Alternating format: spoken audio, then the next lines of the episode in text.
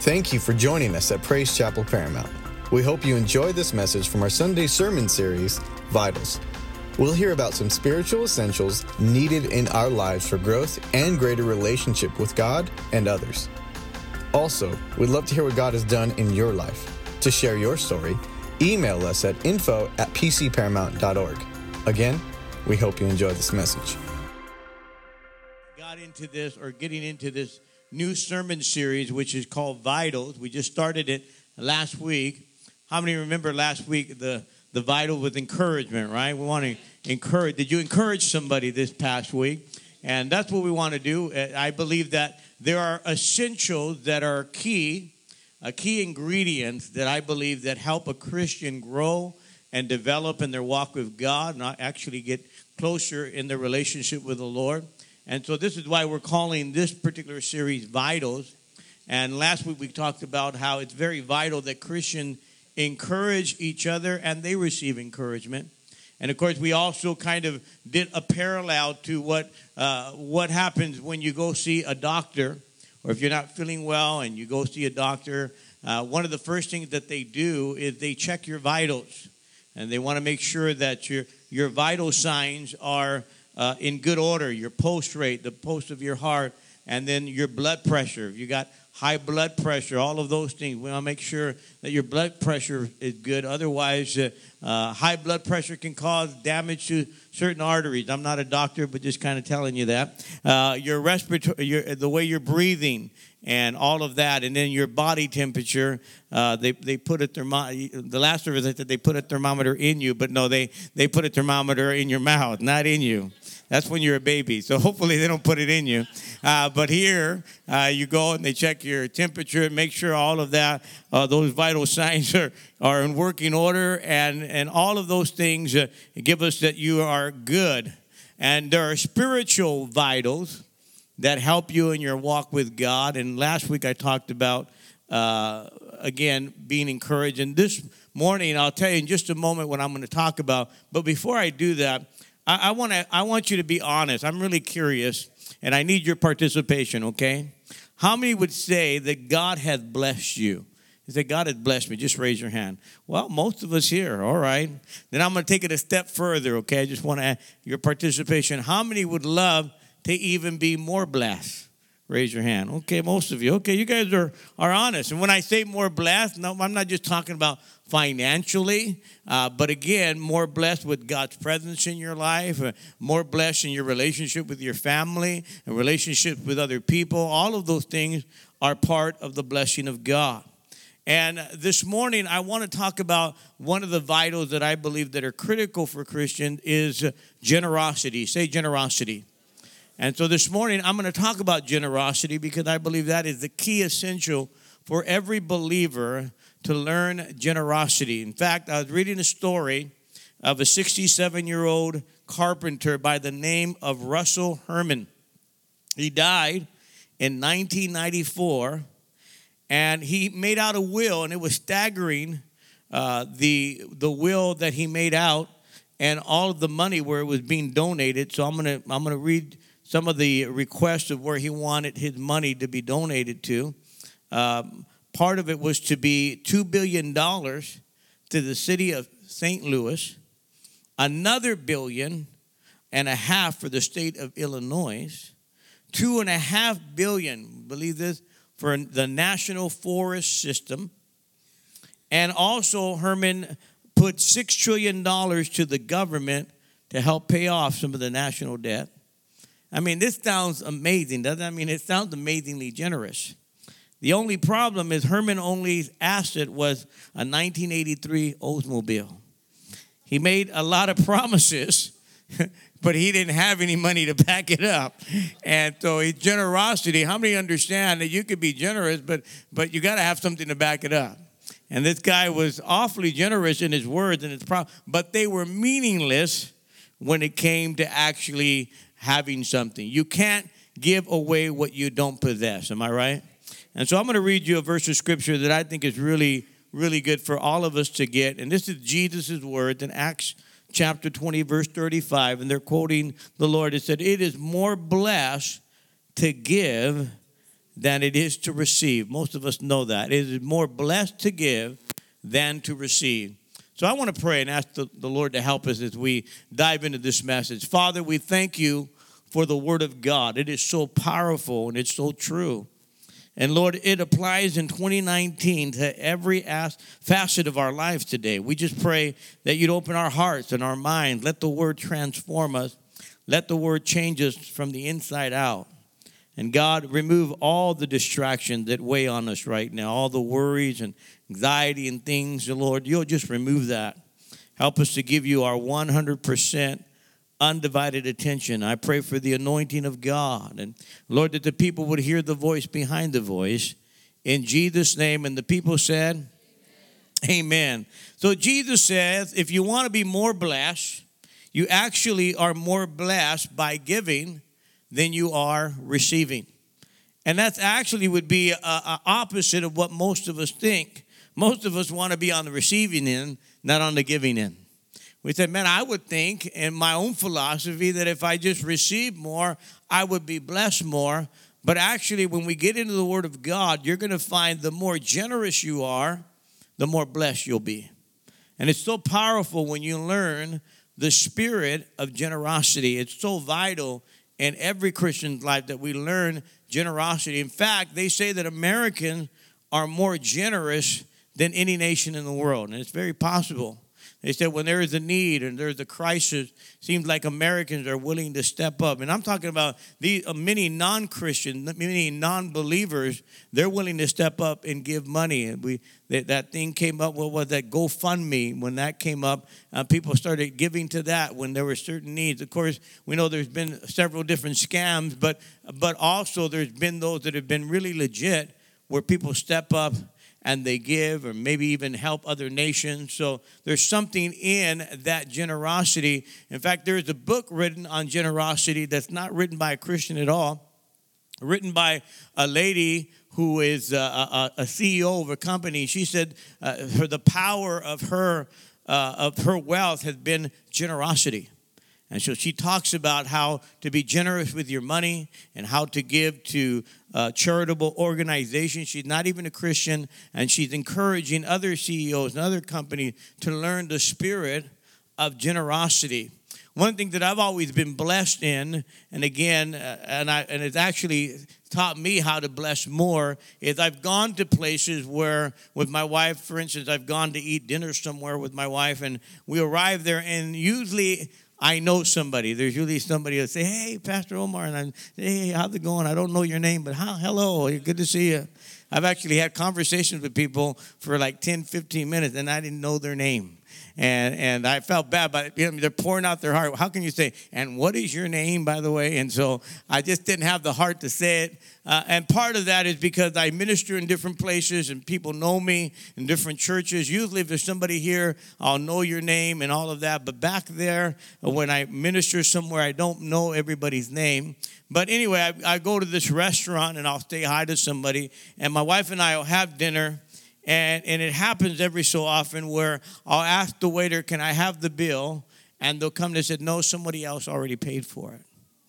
And so, I mean, that's a blessing. And I just say, wow, that's pretty cool. And I realize it's probably the person that said hi to me or someone, you know, that, that knew me or whatever. And so I've learned too that if I go to places and I've often done the same thing where I bless and I paid for somebody's meal. Uh, what, what was that movie, Pay It Forward? Remember that? And, and it really was teaching you the spirit of generosity to be able to or you ever they did that at starbucks where you pay for the guy behind you whatever the guy and then they pass it on. And it's really awesome because they're, it's teaching us all a spirit of generosity. And there's something in that that if we'll have that and we'll get a hold of that truth that the lord will bless us. So all of us want to be more blessed right?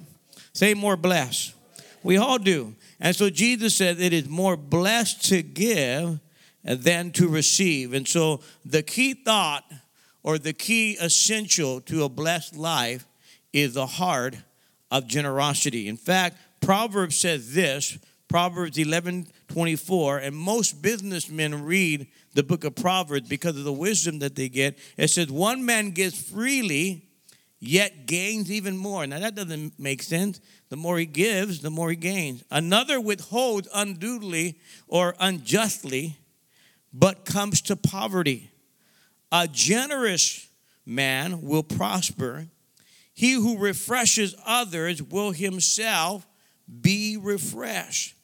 So the scripture really would contradict many people's philosophy in life. They would think, well, the more I give, the less I'm going to have. But in fact, the scripture says the more you give, the more you're going to gain. In fact, the one who withholds, in other words, he has, but he withholds that uh, poverty will come his way, or the blessing of God doesn't follow that man. And then it says, a generous man will prosper.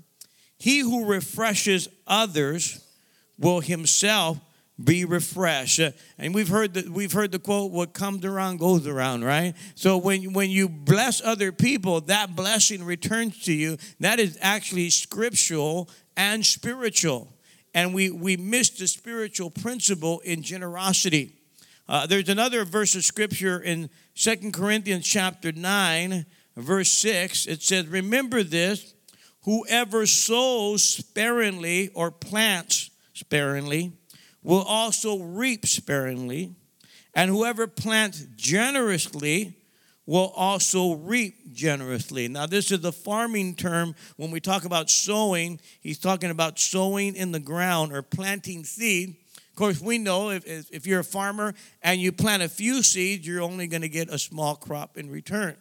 But if you plant many seeds, is what he's saying, then you're to expect a larger harvest. And then it says, Whoever sows sparingly will reap sparingly, and whoever sows generously will reap generously. And then it says, Each man should give what he has decided to give or what he decided in his heart to give, not reluctantly. In other words, don't give with a bad motive, under compulsion, for God loves what kind of person? A cheerful giver. In fact, the Hebrew translation means a hilarious giver. I mean, when it's time to give, you're just falling out of your chair laughing so hard. Yeah. I mean, you're just, you know, that kind of a giver. I've yet to see that, but we're believing God one day we will. And someone giving, but the Bible says uh, God loves a cheerful giver. In fact, in the Old Testament, many times when it came to giving, they, they had what they call a giving party. Talk about a giving party. Hey, we're going to get together and we're going to give an offering to God. They had feasts in which they had these feasts and they would they would uh, receive an offering and give it to God. So there is something powerful that happens. And so, and then in verse 8 says this of, of 2 Corinthians 9, and God is able to make all grace, grace meaning favor, abound to you, so that in all things at all times, having all that you need, you will abound in every good work. So it says, all things, all the time, all that you need abounding. And in verse 11 says, and you will be made rich, what? In every way. So we're not talking about just being rich financially, but rich in other ways too. Uh, health, materially, uh, your marriage, uh, relationships surrounding you, all of that makes a person rich. So we're supposed to be generous, not just to enjoy it for ourselves, but also to release that blessing to others. It said, You will be made rich in every way so that you can be generous on every occasion, and through us, your generosity will result in thanksgiving to God. So, as you give and as you bless others and as you bless God's kingdom, that is going to result as a thanksgiving. You're giving thanks to God. Imagine that you become so generous. Listen to me. Imagine you become so generous and so blessed that your generosity affects people not only here, but around the world. And literally, I will say that the generosity of this church not only affects this church, but literally around the world. Our church supports several mission works that we give. We give to uh, a work in Ethiopia, which is part of Praise Chapel. Uh, we give to Praise Chapel Ghana. We give to our church in Ensenada, Templo de Alabanza in Ensenada. We also give uh, to Colombia every month. We give faithfully every month. We don't miss every month, no matter what comes in. We support these works. We, give to Romania, and so again, we're giving all every month faithfully. We want to give beyond just us, beyond the four walls. Am I right? I think last year our church we totaled it up. It's like forty-two thousand dollars to mission. Isn't that powerful? When you just think. And I believe part of the blessing of, of that uh, part of that blessing that we have here is because we give beyond the four walls. It returns back to us. And I try to tell pastors all the time if you're just taking the, uh, or receiving the finances just for your own church, uh, you're not giving beyond. I'm telling you, you're missing out on a greater blessing. We're supposed to bless beyond the four walls, not just everything here in the church. And even last week, I think it was uh, Wednesday night, uh, Paul and Shauna Neville from Germany, uh, our missionaries in Germany, they came. In fact, we support them every month as well. And of course, they came and they told you if your church supports us every month. And then we received an offering. We just said, hey, let's just do an offering for them. And a $1,000 came in. Wasn't that a blessing? So they, they're going back to Germany in a week or so. And so we wanted to make sure to help them any way we could. We wanted them to have a, be blessed by our generosity. And so why are not if if being blessed, if it's more blessed to give than to receive, why are not more people generous? Or I should say, why are not more people more blessed? And I read this quote, you can give without loving, but you can never love without giving. And some of the greatest, uh, or the greatest love that we've ever received is from God. For God so loved the world that he gave his only son. And so God gave his best. And so God is the example of giving, and he wants you and I to have that giving in generous spirit. Now, a couple of things here I'm going to kind of point out. There's three types of people, and three types of people in the world and that have a different types of mentality. One of them is the bag mentality or the bag mindset. Say bag mindset. And you may say, what in the world is the bag mindset? These are people that just don't seem to have enough. They simply have this bag of money and they put their trust in their bag of money and they just don't seem to ever have enough. In fact, Haggai chapter 1, verse 6 says this You eat, but you do not have enough.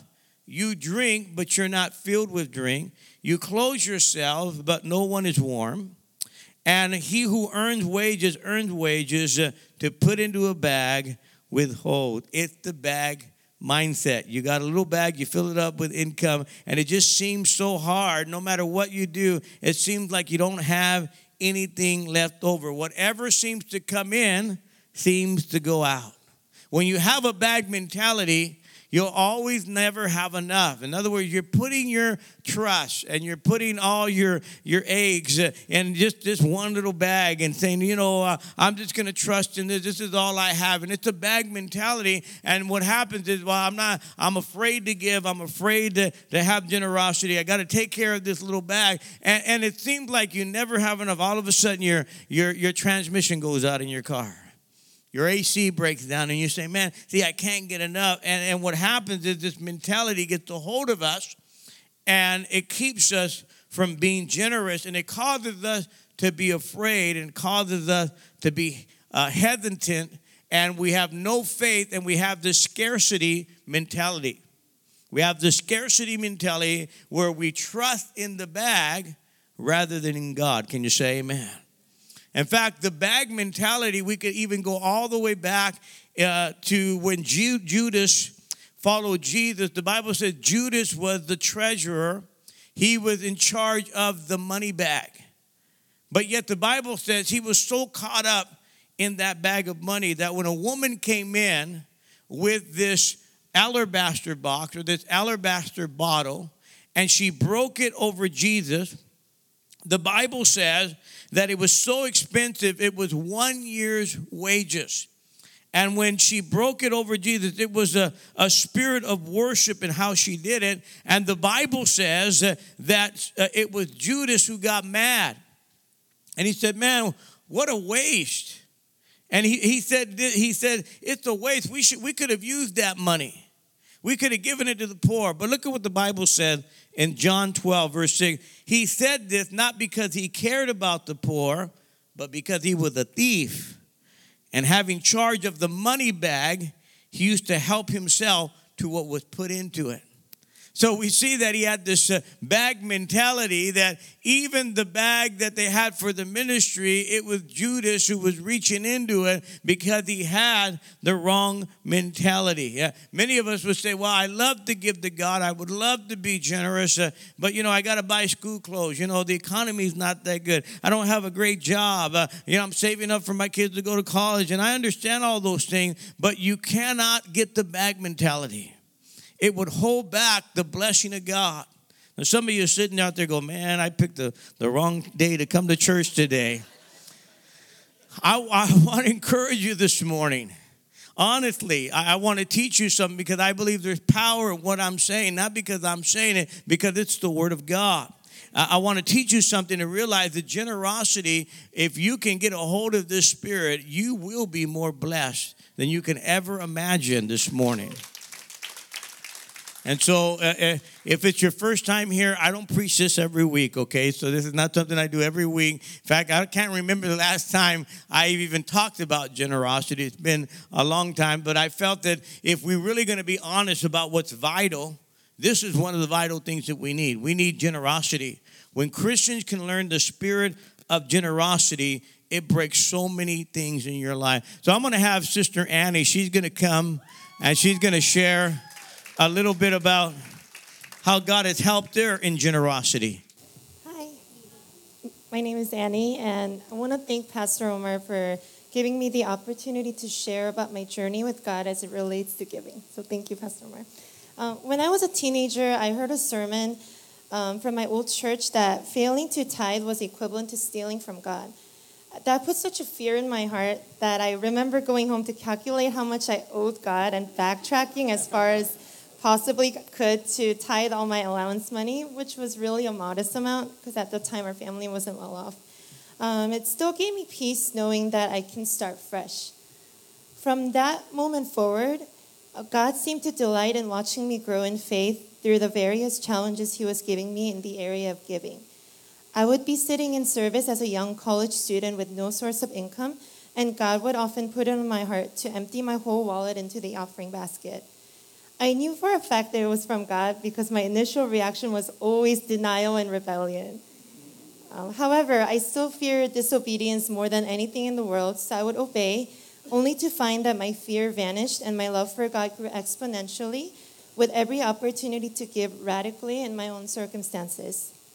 Three very specific situations come to mind among many little moments where I was challenged to give more than what I thought I could afford. Um, one was when my family excuse me, experienced what was our worst possible financial hardship. And I felt the Holy Spirit's prompting to give my first paycheck as a, as a full harvest. It was incredibly difficult because the $1,400 could have really helped my family. And the situation at home was getting worse even more rapidly after I made that offering. Uh, the second time God challenged me to give was when I was still a part of my old church, when God put a specific amount in my heart to bless the very church that sabotaged my family's reputation and really hurt us deeply. Um, and the exact amount was $1,200. Uh, by this time, I was working three jobs to support the family, so I had to give $600 in cash and write a post dated check for the remaining amount just to be obedient. The third time God challenged me to give was a few years ago when um, Pastor Kelly came and spoke about our offering being tied to another soul's salvation. I was still broke at the time, uh, but I was anticipating a pretty decent sized tax refund in a few days. So when I felt a similar prompting, I was not happy. I, I, I, was and quite scared because even for me, this was by far the largest amount God's ever challenged me to give, and it was $3,500. Um, since I didn't have the money in my bank yet, I gave that amount in advance using my credit card. In every one of those moments, some of the mo- most well meaning people in my life, all of whom were believers, are, are still believers, told me anything and everything from I was crazy, irrational, irresponsible, to being an unwise steward of finances, which they truly believed was displeasing in God's eyes. And um, if I'm being honest, you know, it that you know, I in their defense, um, I was struggling financially with a heart that wanted to give like a millionaire, so I can see where they're coming from. Um, but rather than waiting patiently to be responsible about my financial situation first, it, it was my personal conviction that I couldn't wait. I just didn't have the patience. So I started just giving using my credit card because I didn't want to miss out on the blessing of giving. And there were times where even I was a little scared because of my irrational actions in giving. Because if I'm being honest, I was simply operating on this ridiculous faith that I don't know a single person in the Bible who died from bankruptcy or starvation from giving too much. And I can't explain why that was my reasoning, and I still don't. But uh, to this day, I still like to operate on that irrational faith. I want to assure you, thankfully, I no longer have to give out of my credit card because, because I no longer need to do that. So praise God for that. Um, amazingly, God responded to my foolishly bold faith by taking me out of a toxic job environment that constantly put me in danger and placing me in a marble laden corporate law firm where I found favor in the eyes of CEO until the day I left for school. For the, as for the 1,200, love, uh, $1,200 love offering that I gave to my old church, God responded by blessing me with a $12,000 translation project that I was not qualified for, um, which ended up paying off all my debt and putting me back in school. Uh, with the $3,500 I gave to this church, God allowed me to heal, grow, and prepare myself for the souls He had in mind. In the midst of the growth process, He allowed me to also enjoy having a career in the field that I still find genuine fulfillment to this day. Uh, many people were shocked that I've never even been to New York or Hawaii. Um, some even asked me what I've been doing with my life. Um, in a world full of globetrotters and influencers, um, I may just be an ordinary person living each day, simply grateful I have a job, that allows me to sow into the kingdom of God faithfully and take care of my responsibility in life without really being able to afford luxury travels. Personally, I still think there's beauty in being faithful in the basics, like giving and tithing, and showing up to church every service. Everything seems secondary. When I was too busy focusing on that, one day God decided to take me on a mission trip to Germany, which led to a trip to Poland then several hours of layover in Russia, a day trip to Switzerland, followed by a trip to see one of my very best friends in England. Um, from an LA bumpkin whose idea of traveling was her long commutes to work in church, uh, now I've actually traveled through Europe while touching hearts by sharing about Jesus and making lifelong friendships with those laboring in the field in just a matter of a month at the age of 30. I'm here to tell, I'm here to tell you that yes, God is that good. Giving is also my longest secret to staying so deeply in love with Jesus. Scripture is totally right. We put our money where our heart is. Even when it seems scary and irrational, I hope you'd always respond with a yes and see where God takes you. God will never disappoint. Thank you. Wow. You see, you, you can never outgive God. And when I met Annie, it was, uh, was it five years ago or six years ago now? Six? Six years ago. Down the street, she worked at a hardware store, wasn't making very much money.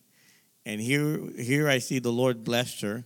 I'm going to tell him what you do because you probably heard her in her voice. She's a certified librarian, man, and so she it, it, it takes a lot to be a librarian, and so she uh, she definitely has uh, what a blessing, you know. Um, um, the fact that she's a librarian and all of that, God, and you can hear it in the way she talks and the way she wrote all that down. I go, she talked better than me, so you guys got to pick, put up with my vocabulary, my bad grammar. Uh, but but the second thing that I would say is mo- a lot of us have what we call, or we should have, a basket mindset. Say basket. So we got to go from a a bag mindset to a basket mindset. This is the person this morning that believe God wants to give them a lot more than what they have. And so in Deuteronomy chapter 28, it says this, verse number four. Again, it says, The fruit of your loom, no, the fruit of your womb. That's what it says. The fruit of your womb, not underwear, okay? The fruit of your womb will be blessed. Fruit of your loom. I, I can't help but say it. Anyway, the fruit of your womb will be blessed and the crops of your land and the young of your livestock. Your basket and your knitting trough will be blessed. You will be blessed when you come in and blessed when you go out. I've heard people say that verse all the time. I'm blessed coming in and I'm blessed going out. But the key to that blessing is liberality. And it is the joy of being able uh, to give to God. In fact, even Jesus talks about the spirit of giving. And he talks about, again, uh, I'll, I'll, let me just read you this verse in Luke chapter 6, verse 38. It says, Give and you will receive. Your gift will return to you full, pressed down, shaken together to make room for more, running over and poured into your lap. The amount you give will determine the amount you get back. So when Jesus was talking about that verse of scripture, again, it was talking about a person that would go out to the harvest or these day laborers that would go out and work in the field for one of the owners that owned the field. They would go and they would fill their basket of wheat. And because many of the day laborers uh, uh, didn't want to carry, carry a heavy basket, they would just fill it up and then let it go up to the brim and take it in. But it didn't weigh very much. And of course, they were paid by the basket, and so they would, they would make it seem like it was full and go. But the great thing was that the liberal owner, many times after they were done gleaning that field, he would allow the poor to come in and say, Whatever is left over is yours. You can glean as much as you want. Whatever is left over belongs to you. And so the poor would come in and they would uh, put fill their bag up and with wheat as much as they could because again they had to fill up uh, just one bag whatever they could get but what they would do and let instead of just letting it go they would press it down and to get more in it you know what i'm talking about have you guys ever gone to like a mongolian place where they give you that one bowl hey i do it man and you get it and i get a napkin i push that sucker down because it's only one bowl you know what i'm talking don't act holy you know what i'm talking about push that sucker down, shake it up, making sure get more stuff, and you know because you only get one bowl, so you make sure you get as much as you can in there. So this is what Jesus is saying. See, a lot of you pointing each other, you do it, and so what Jesus is saying is fill up that basket, shake it up, push it down, shake it up, push it down, so you can get as much as you could, and it would overflow uh, with as much. And so that's what Jesus is saying that the blessing of God, when you put Him first, uh, will be pressed down, shaken together, and overflowing. Can you say amen? And so Jesus is saying we need to have this basket mentality. We need to see that God is the God of abundance, uh, and He is the God of blessing. Uh, and He will bless you above and beyond what you can ever imagine. And again, the blessing is just not materially, but many things around us spiritually, uh, relationally, physically. All of these blessings flow, and it is linked to the ability to have the spirit of generosity. It reminds me of a story in Luke chapter 9 where this little boy uh, has uh, just two fishes and five loaves of bread. The Bible says Jesus is preaching, and it's after a long day, and the disciples have come up to him and told him, Listen, you need to send the people away because it's getting late and they need to get food. And so Jesus said, You feed them. And they said, There's, there's no way we could feed 5,000 people. We don't have enough money. And so Jesus said, What do you have? And they find this little boy who had the lunch. He had two fishes, five breads uh, his mom must have set him up pretty good, and and you know they said we need your we need your lunch. Could you imagine a little boy said, "Man, that's my happy meal. What is up with you?" Uh, but thank God, this little boy he gave it. He said, "Here, take it."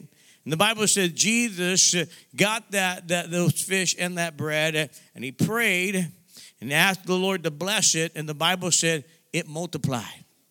It multiplied that it fed all the 5,000 people that were there. In fact, if you read the story, after everything, after they had eaten, there was leftovers, and they went in around and collected all the leftovers, and there were 12 baskets filled with fish and bread. Now, again, I don't know, but my commentary would say that they went to that little boy and said, here's your lunch back. Amen. Here's all these 12 bags. Wouldn't that be a blessing? He got more in return than, can you imagine when he got home, he said, hi, mom.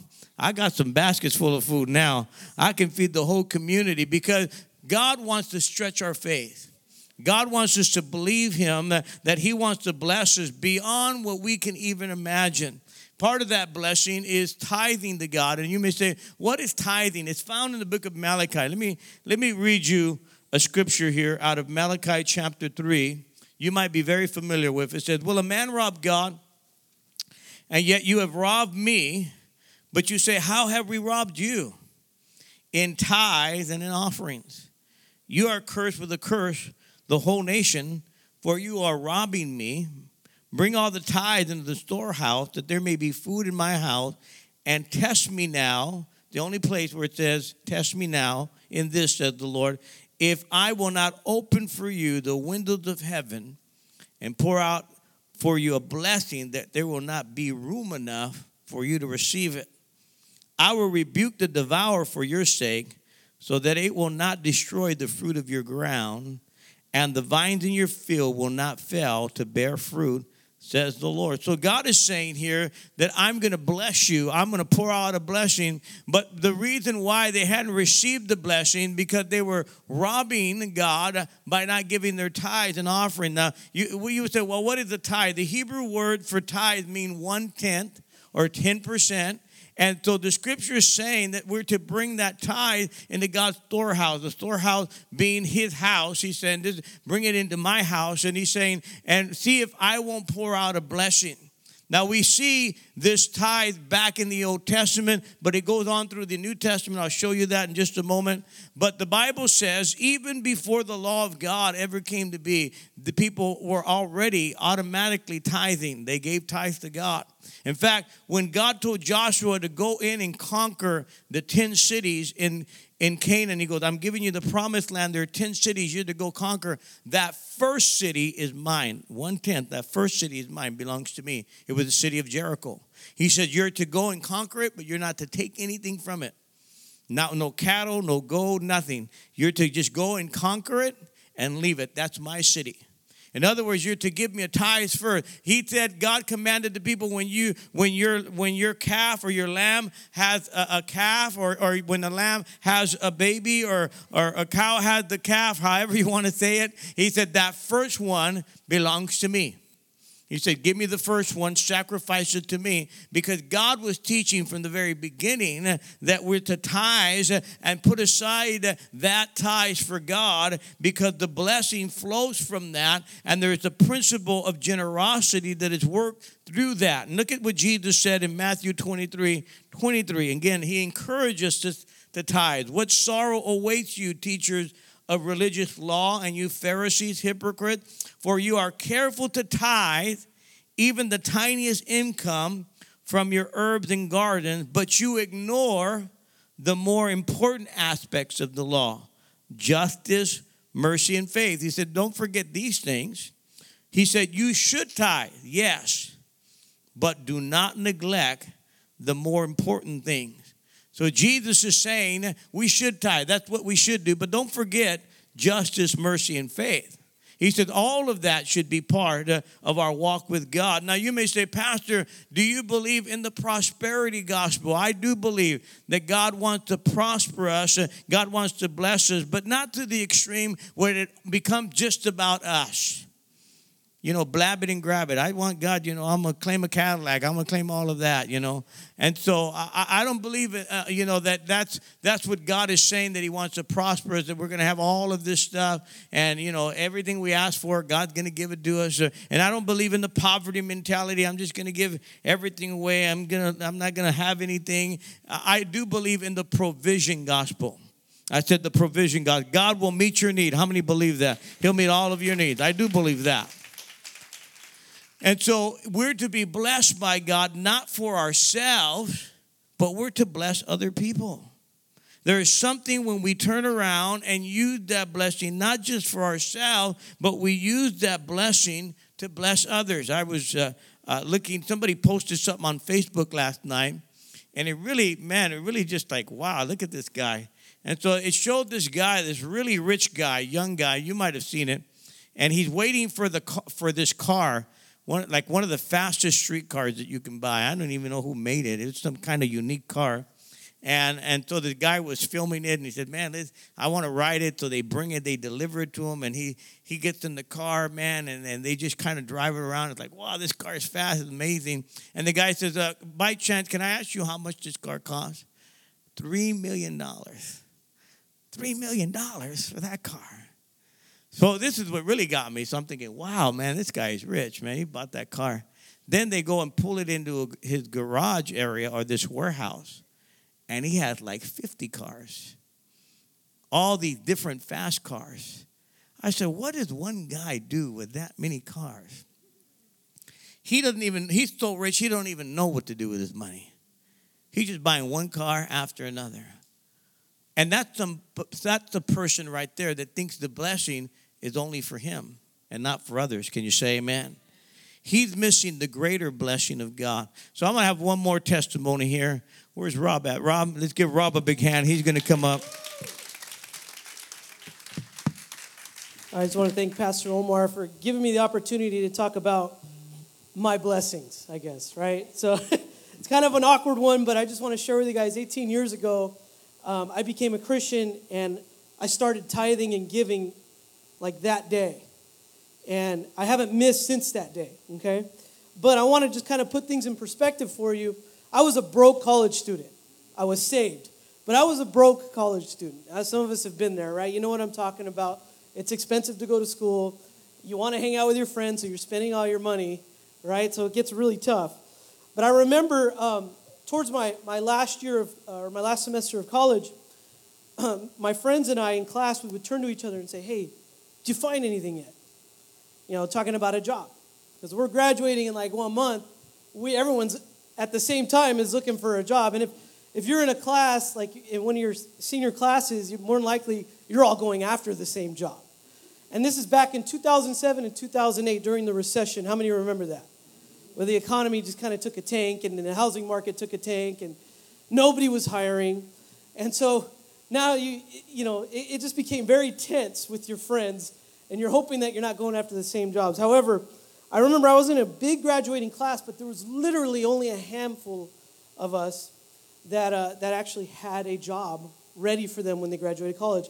And lo and behold, I was one of them. And God, God was just, uh, I, I just felt like that was God. At the time, it was a panic mode.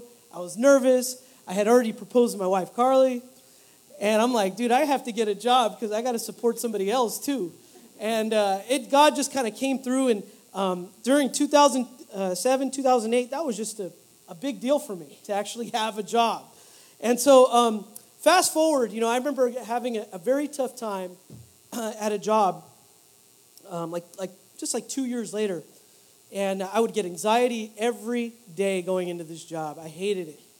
Um, it didn't. It paid okay. I was underpaid compared to everybody else at the job, but it paid okay. And I remember just down in the dumps, and I did that for like two years, just walking into work every day, just kind of bitter and upset. Like, man, I can't wait till work is over, and I'm not even through the doors yet.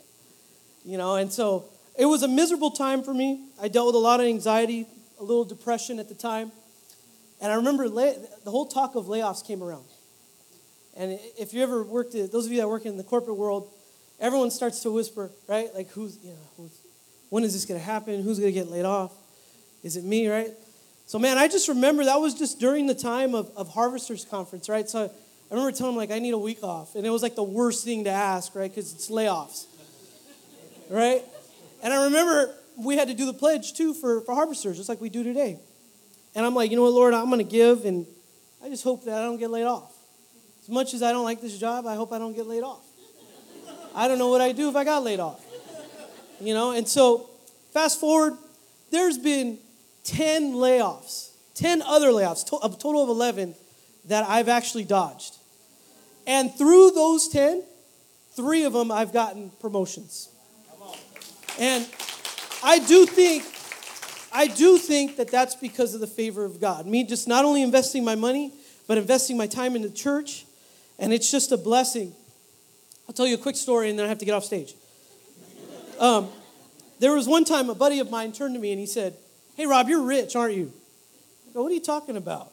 No. You know, I live at a single income home. You know, I, I, I have two kids. No, I'm not rich. I'm broke, man. You know, he's like, no, no, you're rich. And I'm like, what? And he goes, I go, why? Why do you think that? He goes, well, I see you always going out on the weekends and you're always with your friends. Um, I see it on Instagram and you got a beautiful wife, you got a beautiful, you know, kids. And I'm like, it just hit me. I mean, he's right. I am rich. Doesn't matter how big my bank account is, doesn't matter how big my savings is, right?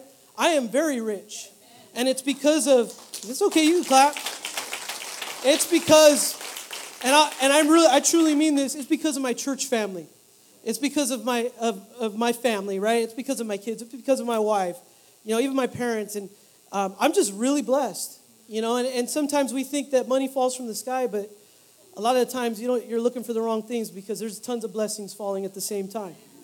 Amen. Thank you. You're a blessed man. Hallelujah. All of us are blessed.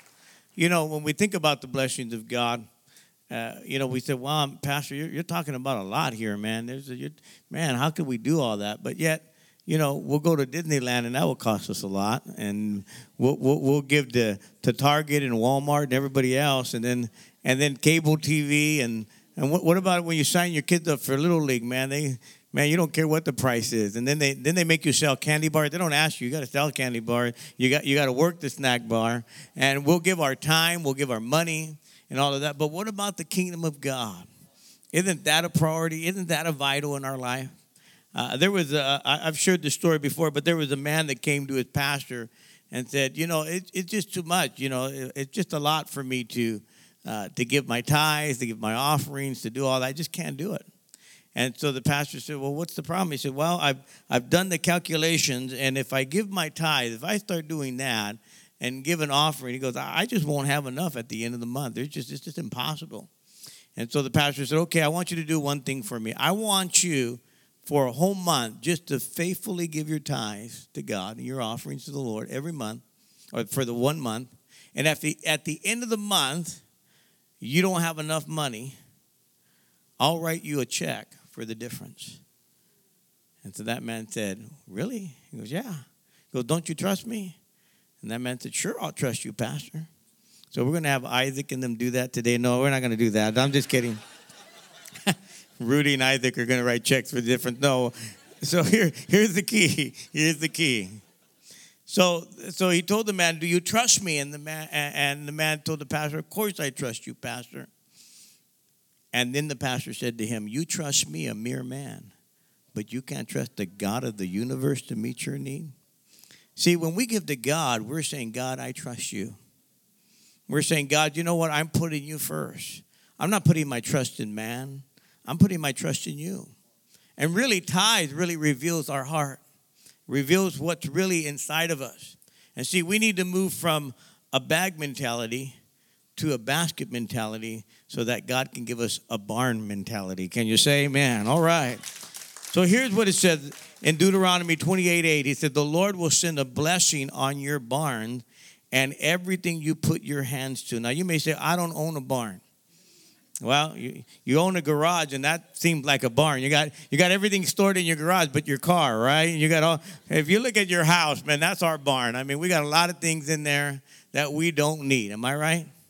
Got so many things. The other, the other day, my wife made me, uh, we, we have our, our grandbaby coming in two weeks. And so, uh, so my wife started, you know, wanting to clean out the spare bedroom and clean out the garage, and I, oh my goodness, why? And so before you know it, man, I'm, uh, I have more stuff than I realized. I'm putting everything on OfferUp. I'm saying, here it is, boom, boom, boom, and, uh, and gave, gave a number of things away. Other things, I said, no, I'm going to sell that, man. I'm to, I'm to get some income on that one. And and and and you be, begin to realize when you start cleaning up an area, you realize how abundance that we have how much abundance. In fact, my wife one day told me, listen, I'm going to put all these shirts that you have with the hanger backwards.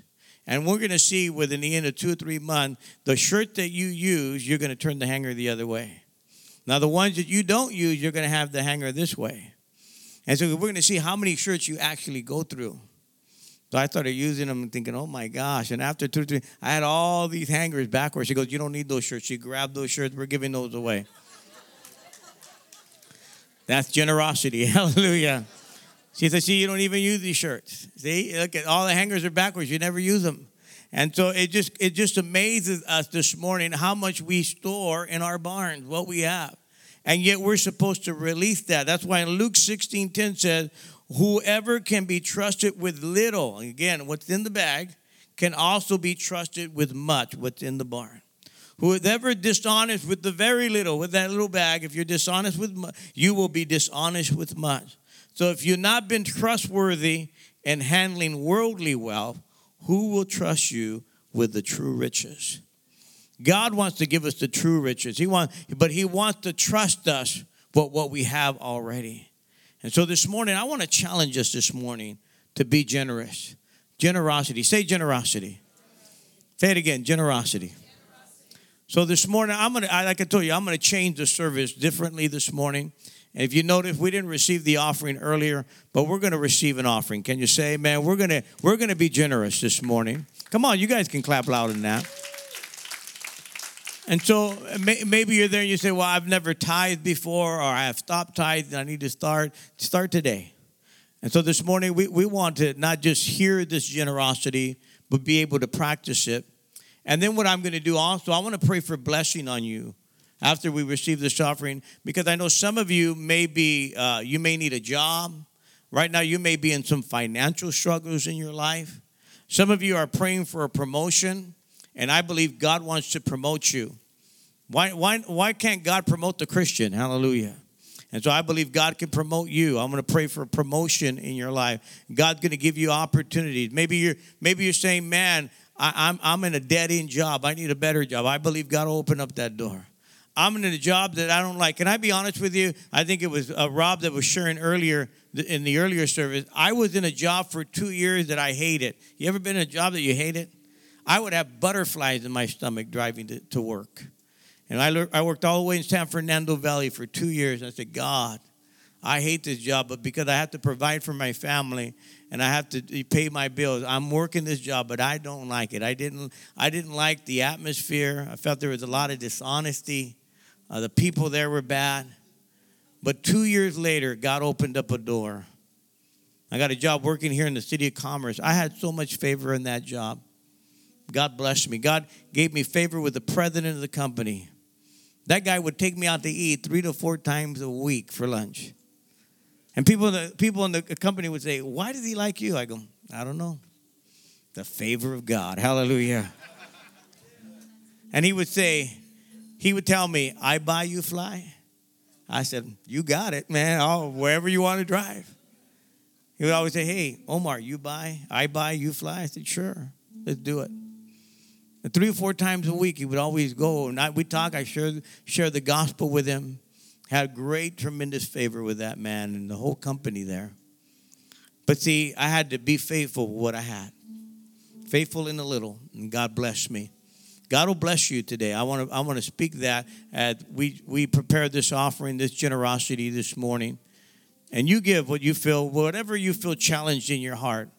Again, I'm not here to pressure people. I'm here to teach you something. Generosity will change your life. I've learned generosity. I tell you, the most generous person I know is my wife. She wants to give away everything. I mean, just everything. Oh, we're giving that away, giving that away. Hold on a second, you know, let's give that away and let's do this. And so uh, I try to take the checkbook away from her because she'll just give it to everybody. And so I say, hold on, you know, but she wants to bless people.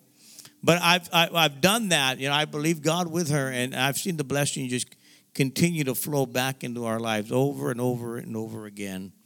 And I believe the blessing will be on you. And so uh, this morning, let's be generous as the Lord has challenged you and say, you know, may, maybe you're you're what Rob was that, you know, like, or with Annie was saying, man, I, I couldn't afford it, but I'm doing it because I'm believing God. See, some of the greatest miracles, if you read the Bible, the prerequisite to some of the greatest miracles was someone that gave, and when they gave, that was the key to the blessing. There's a scripture in the Bible where this woman she gave, and then the miracle happened because it, came from her giving. Hey, thanks for listening to this week's message from Praise Chapel Paramount. If you want to stay connected, follow us online with Facebook and Instagram at PC Paramount, or visit our website at praisechapelparamount.com.